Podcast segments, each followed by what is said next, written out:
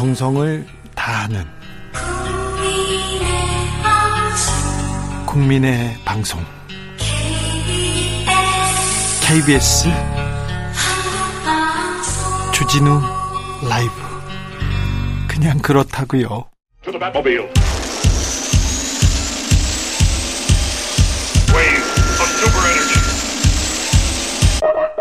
주 기자의 1분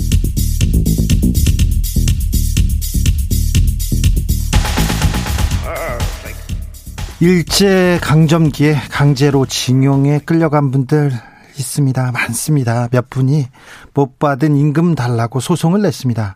일본에서는 패소했습니다. 청구권이 소멸됐다고. 국내 법원에서도 소송을 냈는데 매우 어렵게 어렵게 배상 판결을 받았습니다. 그러자 일본 전범 기업 미쓰비시 중공업을 대리한 김앤장이 바빠집니다. 김앤장은 청구권이 소멸됐다. 정부가 협정을 어기는 것은 국가적 신뢰를 저버리는 행위라고 주장했습니다. 이거 일본 아베 정권의 논리와 똑같습니다. 당시 윤병세 외교통상부 장관은 청와대 김기춘 비서실장, 박병대 대법관, 황교안 법무부 장관 등과 모여서 회의를 했습니다. 외교부 의견서 등을 통해서 강제징용 집판을 아예 미루자고요. 윤병세 외교부는 대법원에 배상 판결하면 국가적 신뢰 떨어진다. 양국 관계는 돌이킬 수 없는 파국을 맞을 것이라는 의견서를 냈습니다. 일본 아베 정권의 논리와 똑같았습니다. 한국 공무원들이 일본 전범 기업에 유리하도록 사법을 농단한 겁니다. 김앤장의 의도대로. 윤병세 씨는 장관이 되기 전에도 미쓰비시 회사의 재판 대응 테스크포스에서 활동했습니다. 유명한 전 외교통상부 장관과 함께요. 두 분은 모두 김앤장 고문이었습니다. 윤병세 고문은 박근혜 인수위에 들어갔었는데요. 그때 무토 마사토시 미쓰비시 고문과 저녁을 먹었습니다. 물론 강제징용 피자들을 위해 먹은 것은 아니었습니다. 이 내용은 윤석열 서울중앙지검장과 한동훈 사법농단 수사팀장이 밝혀낸 내용입니다. 일본 전범기업과 재판 거래를 한 양승태 전 대법원장, 박병대 고영한 전 대법관은 구속영장이 청구되기도 했습니다. 하지만 김앤장 사람은 그 누구도 처벌되지 않았습니다.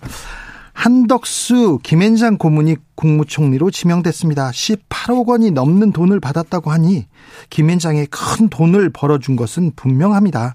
김앤장은 성과를 매우 중요시 하는 곳이기 때문인데요. 봉사단체는 아니지 않습니까? 김앤장이. 한 총리 지명자는, 지명자는 김앤장에 있다가 국무총리를 지냈고요. 다시 김앤장으로 돌아갔습니다.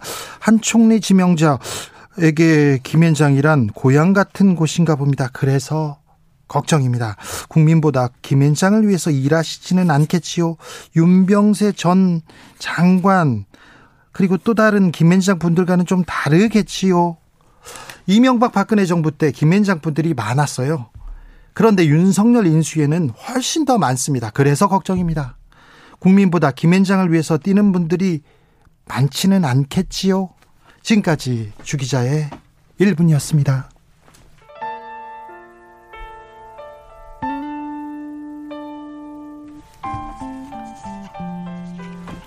제 걱정이겠지요? 네. 들국화의 그것만이 내 세상. 2095님께서 오늘은 시원하지 않고 답답하네요. 아, 그랬습니까? 7699님, 김현장이 왕이네요. 2533님, 삼성공화국, 검찰공화국, 김현장공화국 갈수록 태산입니다. 이 강제징용 이 재판 때문에 김현장 변호사가 양승태 대법원장 사무실에 가고요. 밥 먹고 막 그랬어요.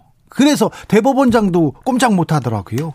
8343님, 권력 가진 분들 연하야 하나 똑같지 않습니까? 다들 드실 만큼 드시고, 우리 서민들도 잘 살게 좀 해주십시오. 나도 잘 살고 싶다. 돈 벌면 뭐하냐?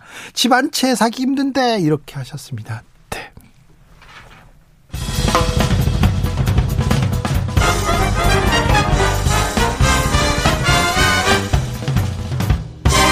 훅 인터뷰 모두를 위한 모두를 향한 모두의 궁금증 훅 인터뷰 지방선거 50여일 앞으로 다가왔습니다. 오늘은 전남지사 출마 선언한 이정현 전 새누리당 대표 만나보겠습니다. 박근혜 전 대통령의 원조 복심. 그런데 박근혜와는 상관없다. 나는 내 선거를 치르겠다고 이렇게 얘기합니다. 이정현 대표님 나와 계세요? 아, 네, 안녕하십니까. 네. 이정현입니다. 오랜만에 뵙습니다. 반갑습니다. 네네. 네, 그동안 어떻게 지내셨어요? 뭐, 국민들이 다 네. 짐작 할 그런, 어, 지난 한 5년을 좀 어, 그렇게 보냈습니다. 네. 전남에서 보수 정당 최초로 재선을 했습니다. 호남에서 이런 역사는 없었습니다. 그리고 보수당의 대표도 지냈습니다. 박근혜 전 대통령의 원조 복심입니다. 그런데 이번에 전남지사에 출사표를 던졌습니다. 출마의 변 들어보겠습니다. 네, 한번 전남을 변화시켜 보고 싶습니다. 아, 민주당이 한 27년 동안 민주당의 시간을 가졌었습니다. 전남에서. 아, 결코 잘못했다는 게 아닙니다. 아, 그동안에 민주당이 잘 해왔지만 뭔가 27년 동안 한 당에서 했다고 한다면 한 번 정도는 좀 변화가 있어야 되지 않겠는가 하는 생각을 제가 가져봤습니다. 네. 선거 결과에 관계없이 예. 전남에서 한번 어떤 정치와 정책에 변화를 가져오는데 작은 어, 역할을 좀 하고 싶습니다. 네. 어, 현지에서 바람은 어떻습니까? 뭐 여든 어렵죠. 다 짐작한 대로 하루아침에 그 정사가 바뀔 수 있는 그런 여건은 아닙니다만은 네. 그래도 어쨌든 흥미로워하기는 합니다. 네, 그러니까요. 유영아 변호사 그리고 저 강용석 변호사들 다 박심은 나한테 있다 이렇게 얘기하는데 박근혜 꿈을 이루겠다고도 얘기하는데 이정현 후보는 그런 얘기는 또 안 하세요? 어, 우선 제 얘기만 하겠습니다. 네. 어, 어쨌든 전남 도지사는 광역 단체장이고 네. 광역 단체장으로 나서는 저는 어, 재정치를 하고 싶습니다. 네. 이게 누가 권유해서 나간다거나 또 누구를 위해서 나가는 것이 아니고 네.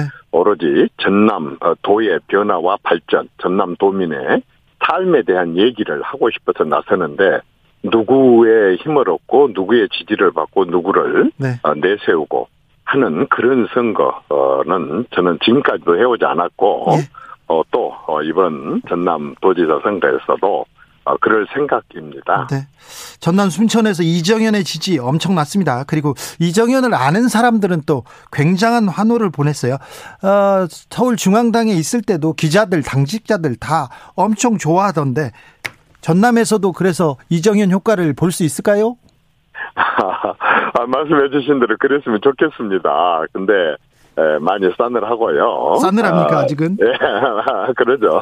네. 아, 일단 기본 정서가 있으니까 예. 그렇지만은 어쨌든 그래도 어, 저는 지난 네. 삼선 국회의원 하는 동안에 네. 어쨌든 새누리당이나 국민의힘 쪽 네. 어, 국회의원으로서는 어, 흔치 않은 사람이었기 때문에 그렇죠. 네. 제가 순천뿐만 아니고 네. 호남 전체가 내 지역구다 늘 그런 말을 해왔고 그런 심정으로 네. 어느 지역이든 호남에서 가져온 민원 또는 현안들에 대해서는 함께 해결하려고 하는 그런 노력을 보였기 때문에 그나마도 조금은 어, 좀 이쁘게 봐주고 있는 분들도 있는 것 같습니다. 아 그렇습니까? 네. 순천뿐만 아니라 전남에서도 인기가 있다는 얘기를 돌려서 얘기하는 것 같아요. 자, 또 그런 건 아니고요. 네. 어, 윤석열 당선인은 어떤 사람 같으세요? 대선 때 보니까 이렇게 같이 운동도 하는데 어떤 얘기 나누셨어요? 어, 어쨌든 저는 뭐 많은 대화를 할 기회가 어, 없었습니다만은 어, 적어도 그분이 국민 통합, 네. 국민 통합, 국민 통합을 많이 강조하시더라고요. 네. 어, 그래서 저도 말씀을 드렸습니다. 네. 어, 박정희, 아, 아무리 경제를 잘해도 박정희 대통령보다 잘했단 말 듣기 어려울 거다. 아무리 민주화를 잘해도 김대중 대통령보다 잘했단 말을 듣기 어려울 건데, 그러나 대통령으로서 뭔가 역사적인 일을 해야 된다면 그것은 국민 통합이 아닐까 싶은데 네. 저는 지금의 시대 과제가 국민 통합이라고 한다면 네. 이 국민 통합을 이룬 대통령으로서 역사에 남을 수 있도록 노력했으면 좋겠다. 그런데 국민 통합에 호남 문제 해결 없는 네. 그런 국민 통합은 좀 어, 그, 어, 그런, 어, 이렇게 두드러진 그런 성과가 되지 않을 수도 있다. 예. 따라서 호남에 대한 특별한 관심과 애정을 가져달라. 예. 저는 그런 요구를 했습니다. 어, 국민 통합을 윤 당선인이 외치고는 있어요. 많이 외쳤고요. 네네네. 네. 그렇죠. 그럼 이정현 후보 얘기를 들은 거네요. 아니죠. 그렇다고 하자고요. 야, 그분의 네.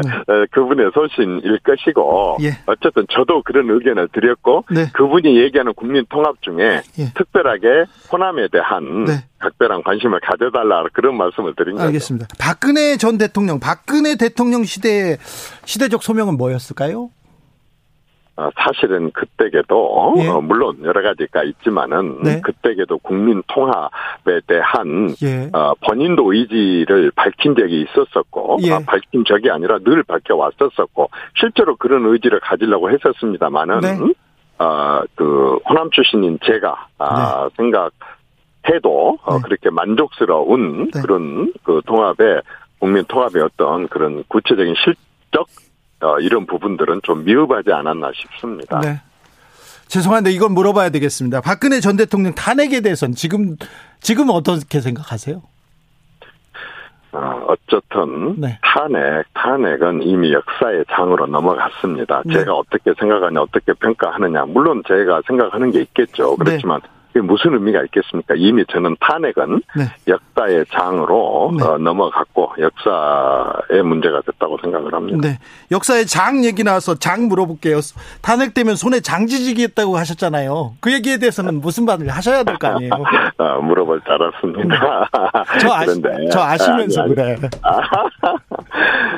사실은 이제 정확히 보면 그날 제가 세 번의 기자회견을 했어요. 그 이후로. 네. 사실 그 의도로 얘기하지 않은 거였거든요. 아, 그래서? 제가 세 번이나 기자실에서 얘기를 했지만 기자들이 그렇게 쓰니까 이제 일반 국민들이 다 그렇게 알게 됐어요. 네. 그래서 더 이상 그것에 대해서 제가 해명이나 변명을 할 생각이 없습니다. 네. 다만 분명하게 깨달은 것은 하나는 네.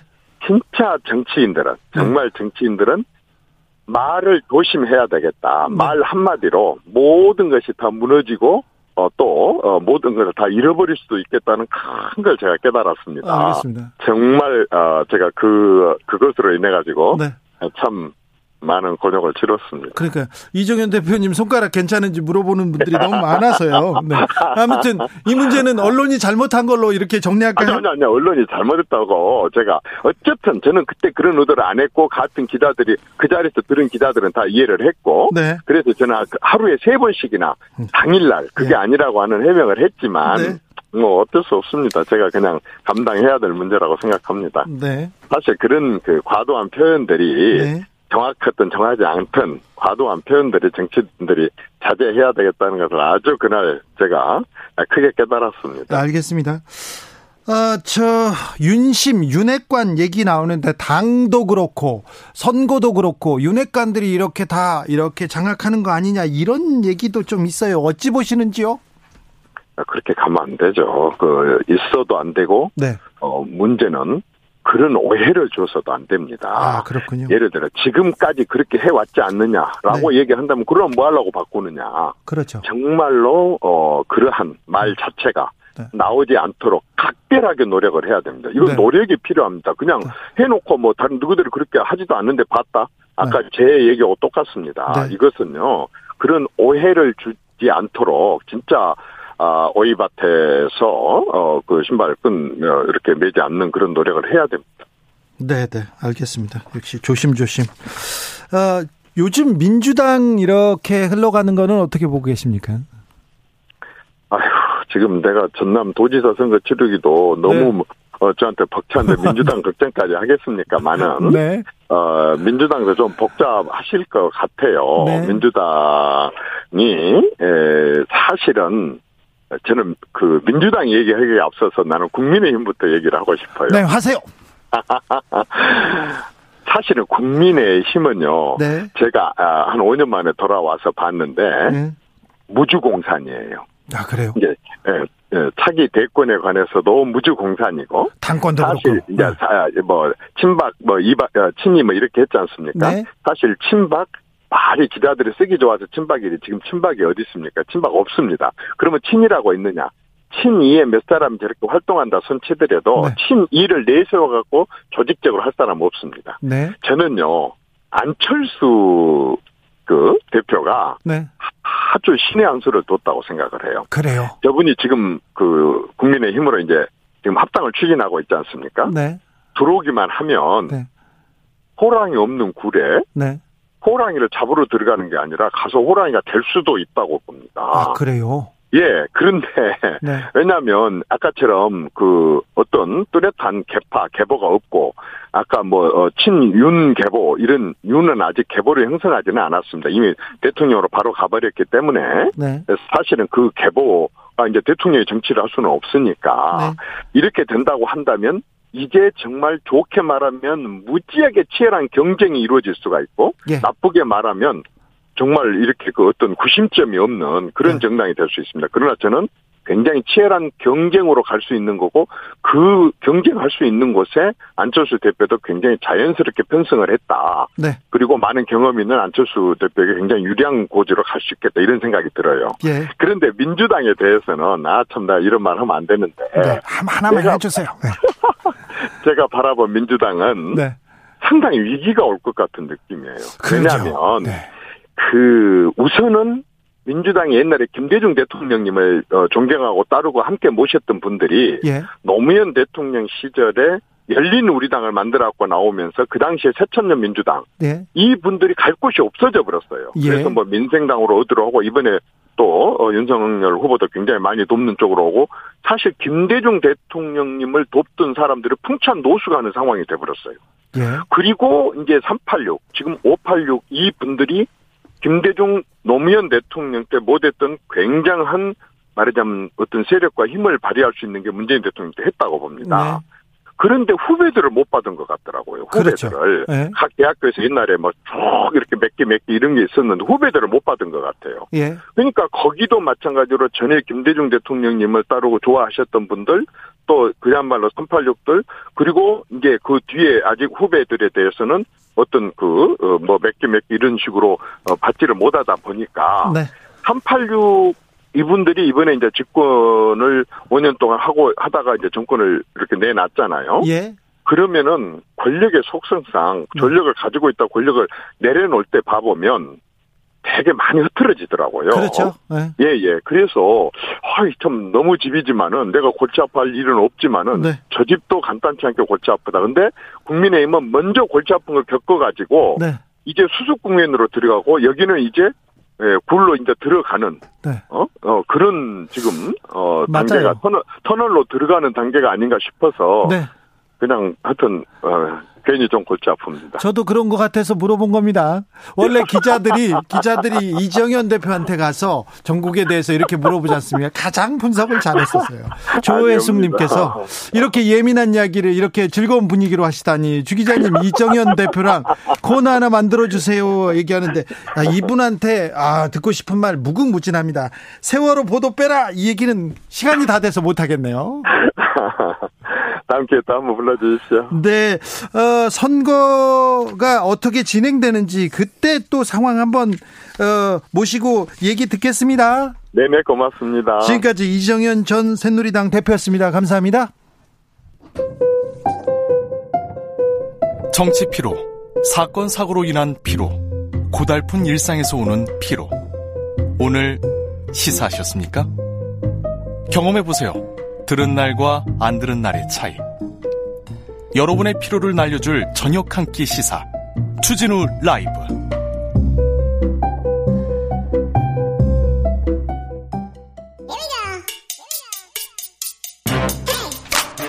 뉴스를 향한 진지한 고인 기자들의 수다.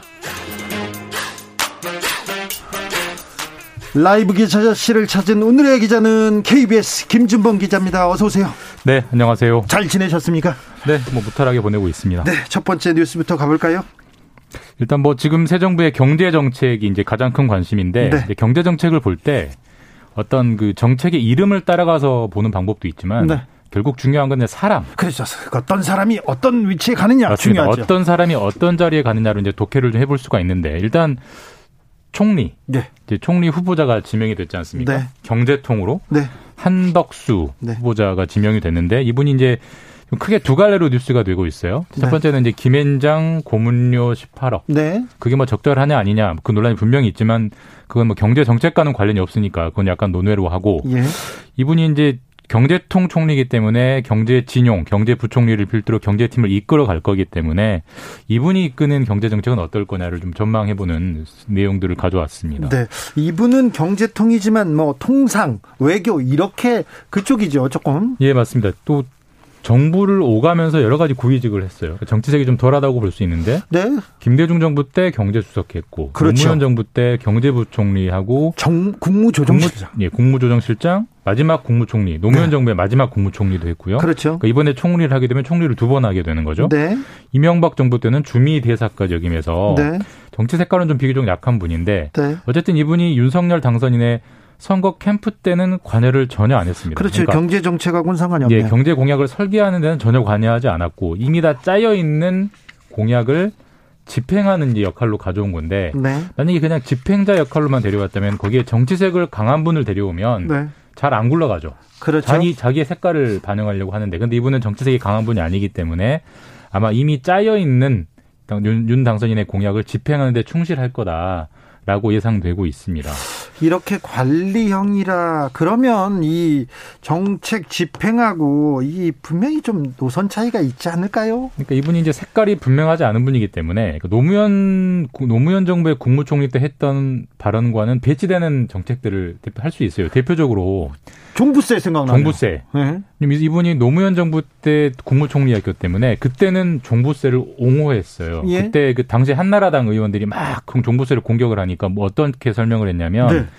우리나라 부동산 정책에 보유세가 문제가 워낙 많기 때문에 보유세를 바로 세워야 네. 부동산 문제가 잡힐 수 있다라고 종부세를 옹호를 했는데 네. 지금 윤 당선인은 종부세를 완화 또는 폐지하겠다는 입장인데 그걸 네. 이제 실행을 해야 되니까 이거 배치되네요. 뭐 일종의 뭐 영혼 없는 이런 수식어가 좀 붙을 수가 있는 대목이 있고 예? 최저임금 관련해서 이제 좀 이따 노동 문제 때도 말씀드리겠지만 좀 가장 먼저 당면할 윤 정부가 그렇죠. 가장 먼저 당면할 노동 과제가 최저임금인데 네. 최저임금에 대해서 윤 당선인의 공약과 궤를 맞추는 발언들을 하고 있습니다. 그러니까 최저임금을 너무 많이 올리면 모두가 패배자가 된다. 그러니까 조금만 올려야 된다라고 지금 명백하게 방향성을 밝히고 있어서 아, 관리형 인사로서의 면목을 잘 발휘하고 있다. 이렇게 좀 해석할 수 있습니다. 어, 이분이 통상교섭본부장을 했어요. 그런데 통상교섭본부가 지금 어디에 있죠? 부처? 지금은 산업부 소관인데요. 네. 외교부가 이제 이걸 가져가려고 부처들끼리 파워 게임을 하고 있고 예. 이게 뭐 국민의 삶과 국민의 삶과 뭐 민생과 밀접한 문제는 아니지만 정부 조직 차원에서는 굉장히 중요하죠. 굉장히 중요한 좀 어디로 갈 거냐인데 네. 이분이 공교롭게 첫 번째 통상 통상교섭본부장을 했어요. 예. 이분의 견해가 정부 조직 개편에 영향을 미칠 수가 있는데 그렇겠죠. 내가 관여할 문제가 아니다. 이건 인수위가 검토할 문제다라면서 발을 빼고 있거든요. 아, 여기에다는 자기가 목소리를 내야 되는 거 아닙니까? 그러니까 전반적인 좀 스탠스가 네. 민감한 문제에 대해서 적극적으로 개입하기보다는 네. 만들어 오는 거를 좀 집행하겠다. 이런 이런 거 이런 것 같습니다. 네. 예. 어, 경제부총리에는 지금 추경호 국민의힘 의원이 유력하다는 보도가 많던데 그러면 두 분이 이렇게 짝을 맞추게 되는 건가요? 그렇게 될 것 같습니다. 지금 공식적으로 확인해주고 있지는 않지만 뭐 네. 거의 유력하다 확실하다 보도들이 나오고 있는데 딱히 부인하고 있지 않기 때문에 근데 추경호 의원 같은 경우는 재선 의원이기도 하고 박근혜 정부 때 1차 기재부 1차관을 했고 네. 그다음에 윤석열 당선인 캠프 때부터 공약에 적극적으로 개입해 온 분이기 때문에 이분, 사실 이분이 경제 설계자라고 예, 볼수 있고 사실 이분이 기재부 장관 겸 부총리가 되면 경제부총리가 되면 가장 당면한 과제가 두 마리 토끼를 동시에 잡는 힘든 과제가 있습니다. 왜냐하면 일단 최근 뭐 워낙 물가가 많이 오르지 않습니까? 네. 그래서 한국은행이 금리를 계속 오르고 있고 올리고 네. 있고 금리를 올리면서 돈줄을 조여야 하는데 동시에 코로나로 쌓여 있는 누적된 피해, 뭐 대표적으로 소상공인 손실 때문에 뭐 50조를 푼다, 얼마를 푼다.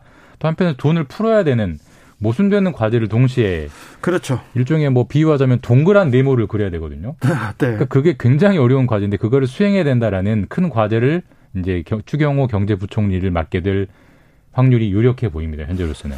어, 청와대 경제수석 자리도 중요하죠. 더 금융위원장 자리도 중요하고요. 예, 이제 금융위원장에는 지금 인수위의 간사로 참여하고 있는 최상목 기재부 전 1차관 박근혜 정부 때 1차관 하신 분이고 예. 청와대 경제수석은 윤석열 당선인의 뭐 경제 교사 뭐 이런 네. 수식어가 붙어 있는데 김소용 서울대 경제학부 교수 이분이 유력한 것 같고요. 이 두 분의 공통점은 전형적인 친시장, 시장주의자입니다. 본인이 본인들이 시장주의자라는 걸 떳떳하게 어, 철학을 밝히시는 분들이어서 네. 대표적으로 여러 가지가 있겠지만 일단 주식 관련해서 각종 세금을 깎아주죠. 없애거나 어, 깎아줄 것 같습니다. 네. 당선인이 주식 양도소득세 없애겠다고 했는데 그것들을 주도하게 될 것 같고 아마 이제 디지털 경제 관련해서 각종 지금 뭐 카카오나 네이버 이런 독점을 막기 위해서 규제들을 많이 해놨는데 네. 그런 걸 조금 풀어주는 방향으로 가지 않겠느냐 그런 음, 정도가 현재는 예측되고 있습니다. 윤석열 경제팀이 제일 먼저 이렇게 넘어야 할 산이 있습니다. 이게 노동 분야인데요. 예. 특별히 최저임금 갈등이 가장 먼저 예. 어, 싸움이 시작될 수도 있어요. 예, 일정상 가장 먼저 옵니다. 어제 네. 최저임금 내년도 최저임금 2023년 내년도 최저임금을 결정하는 회의가 어제 이미 시작이 됐고요. 예. 법정 시한은 6월 말, 보통 한 7월쯤에는 다음에 최저임금이 결정되기 때문에 5월에 윤 정부가 출범하고 바로 먼저 결정하게 되는 노동 사안인데 네. 우리가 다 아다시피 경영계는 항상 올리지 말자, 조금만 네. 올리자. 노동계는 이 지금 물가가 얼마나 많이 올랐느냐. 다 올랐어요. 서민을 위해서 최저임금도 그렇게 올려야 된다. 그렇죠. 문재인 정부가 달성하지 못한 시간당 만 원을 이번에는 달성하자라고 좀 강하게 주장하고 있기 때문에 그 충돌을 어떻게 조율할 것이냐. 거기서 이제 윤 당선인의 노동 정책의 방점이 보이는 거 보이는 거죠. 윤 당선인은 최저임금 인상 회의적일 겁니다. 일단 아마 최소화 시키자라는 쪽으로 가게 될 것 같고요. 네. 근데 다만 이제 인상폭을 낮추자뿐만 아니라 더 눈여겨볼 대목은 차등화하자라는 얘기가 있어요. 그러니까 차등화요? 업, 종별로 차등화하자. 지역별 차등화도 나오고요. 네, 업종별 차등화, 지역별 차등화가 공약 집에 들어가 있습니다. 근데 지금 법으로는 지역별 차등화는 불가능합니다. 그러니까 네. 그 공약의 내용은 전라도는 얼마고 뭐 서울은 얼마고 네. 경상도는 얼마로 하자는데 이거는 법을 바꿔야 되는 문제이기 때문에 지금 당장은 할 수가 없고요. 지금 법으로도 업종별 차등화는 가능해요. 대표적으로 뭐 숙박업, 요식업 이런 것들은 너무 영세하기 때문에 최저임금을 조금만 올리고 상대적으로 조금 더 업, 형편이 나은 곳에서 많이 올리자 이런 쪽으로 이제 논의가 전개가 될 텐데 그렇게 되면 당장 나오는 반론이 최저임금을 낮게 받게 되는 업종에서 일하는 노동자들은 왜 우리를 차별하느냐. 네. 공정 경제 그렇죠. 하자는 게 당선인 공약 아니냐라는 이거 차별이라고 얘기하겠죠. 반발이 나올 것에서 그 차별을 어떻게 뚫고 갈 거냐. 네. 그게 그걸 지켜보는 게 윤 당선인 노동 정책의 향후 5년 동안의 일종의 가늠좌가 될 것 같습니다. 조성빈님께서 최저임금은요 그 선 밑으로 주지 말라는 건데요 사용자는 그것만 주면 되는 걸로 알고 있어요. 저 같은 근로자가 받는 금액 그 자체가 되어버렸습니다. 차등 적용은 저임금 업종, 저임금 지역 낙인이 될 수 있어 염려됩니다. 아주 정확한 지적이십니다. 최저임금과 더불어 주 52시간 여기도 전투가 벌어질 것 같아요. 뜨거운 네. 감자인데 네. 뭐 유세 과정에서 120, 주 120시간 얘기도 했었고요. 네. 일단 주 52시간 틀 자체를 흔들 생각은 없습니다. 그러니까 주 52시간 초과 근무를 무조건 허용한다는 건 윤 당선인의 공약은 아니고 네. 다만 주 52시간을 고, 계산을 할때 네. 지금은 한 달 평균을 내서 주 52시간 안 넘으면 되는데 그게 너무 경직적이다. 네. 1년을 평균으로 하자. 예. 그렇게 되면 예를 들어서 1, 2, 3월은 주 80시간이라고. 네. 뭐 4, 5, 6월은 주 한 20시간 이래도 규정을 안 넘게 되는 그렇게 유연한 주 52시간제를 하자라고 지금 주장을 하고 있는데요. 네, 이렇게 이런 법이 만들어지면 어, 떤 업종이 지금 수혜를 가장 수혜가 그러니까 사업자 입장에서 가장 수혜를 받는 것들은 이제 건설업. 네. 건설 일감이 확 몰릴 때 확 야간 노동을 시키고 네. 그다음에 IT 네. 게임을 개발할 때 완전히 야간 노동을 시키고 이게 이제 가능해지니까 거기서 지속적으로 요구를 해왔고 거기서는 큰 수혜를 얻게 되죠. 네. 뭐 그만큼 노동자는 좀 이제 힘들어지는 거고. 근데 이것도 마찬가지로 근로기준법이라는 법을 바꿔야 되는 겁니다. 그렇죠. 국회 상황이 윤 당선인 입장에서 쉽지 않기 때문에 당장 아마 법 개정은 힘들 거고 다만. 정부 정부가 특별 연장 근로라고 해서 법을 바꾸지 않고도 최장 세 달까지는 업무상 업무가 늘어났다는 이유를 대면 정부가 주 52시간 이상 초과 근로할 수 있게 허용해 주는 제도가 있거든요. 네. 근데 이걸 지금까지는 좀 제한적으로 지정해 줬는데 이번에는 폭넓게 뭐 특별한 이유가 없어도 회사가 힘들다고 하면 주 52시간을 최장 세 달까지는 어겨도 되게 허용해 줄 거라는 관측이 현재로서는 예상되고 있고 이거 제기해서 계속 요구하던 하던 반대 맞습니다. 그렇게 되면은 노동계 입장에서는 근주 52시간제를 사실상 무너뜨리는 거다라고 강하게 반발할 거기 때문에 이명박 정부 때도 이렇게 추진하다가 못하지 않았습니까? 이명박 정부 때는요 한 가지 한줄더 떠서 이런 게 있었어요. 그러니까 일정한 연봉 이상의 근로자들은 무제한 일할 수 있게 하자라는 음. 게 있었어요. 돈 많이 버니까 무제한 일해라라는 그런 정책이 한번 검토됐던 적이 있는데 네. 이번 윤석열 당선인의 공약집에도 그게 있습니다. 그래서 아직 뭐 구체화되지는 않았지만 그게 구체화된다면 그것도 역시 매우 뜨거운 노동 현안이 될 수 있습니다. 그렇습니다. 90 9909님께서 최저임금을 안 받아 보신 분들은 그런 분들이 최저임금제를 고민하는 게 좀 웃겨요 얘기합니다. 네. 18억 원 이상 버신 분이 최저임금 얘기할 때 조금 오, 네, 그런 네. 좀 있죠. 좀 그랬습니다. 1053님, 대선 끝났는데 정치 얘기 재미없을 줄 알았는데 끝나고도 계속 흥미진진합니다. 그러게요. 김준범 기자가 지금 윤석열 의 경제 정책, 노동 정책 이렇게 쑥 훑어보니까 쭉 정리가 됩니다. 네. 앞으로 뭐 민감한 현안들이 쑥쑥 나올 것 같습니다. 그렇습니다. 물가가 그렇게 오른다는데 아이고 참 걱정이에요. 어떻게 좀 걱정인데요. 네. 사실 정부가 물가를 잡을 방법이 마땅히 없어요. 그래요? 단적으로 예를 들면 세계에서 가장 힘센 대통령이 미국 대통령 아닙니까? 미국 물가가 그렇게 오른다. 미국, 미국 물가는 8%씩 올라요. 그러니까 정부가 물가를 잡을 방법이 뾰족한 수가 없다라는 걸 보여주는 거고 사실 그래서 고육책으로 네. 지금 우리 정부가 뭘 하고 있냐면 서민들이 가장 피부로 힘들어하는 외식비 물가, 배달 수수료 물가를 지금 공개하고 있어요. 예. 그 홈페이지에 공개를 하면 현명한 소비자들이 많이 오른 곳과 많이 오르지 않은 곳을 알게 될 것이고 네. 그러면 오른 곳은 안 찾아가니까 압력을 느낀 사업주들이 스스로 안 올리지 않겠느냐라는 이제 기대를 가지고 그런 공개 정책들을 했는데 네.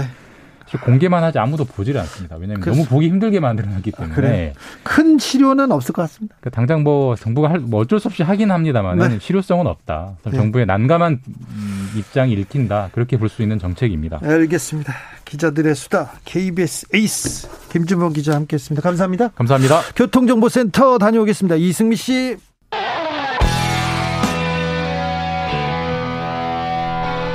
스치기만 해도 똑똑해진다. 드라이브 스루 시사 주진우 라이브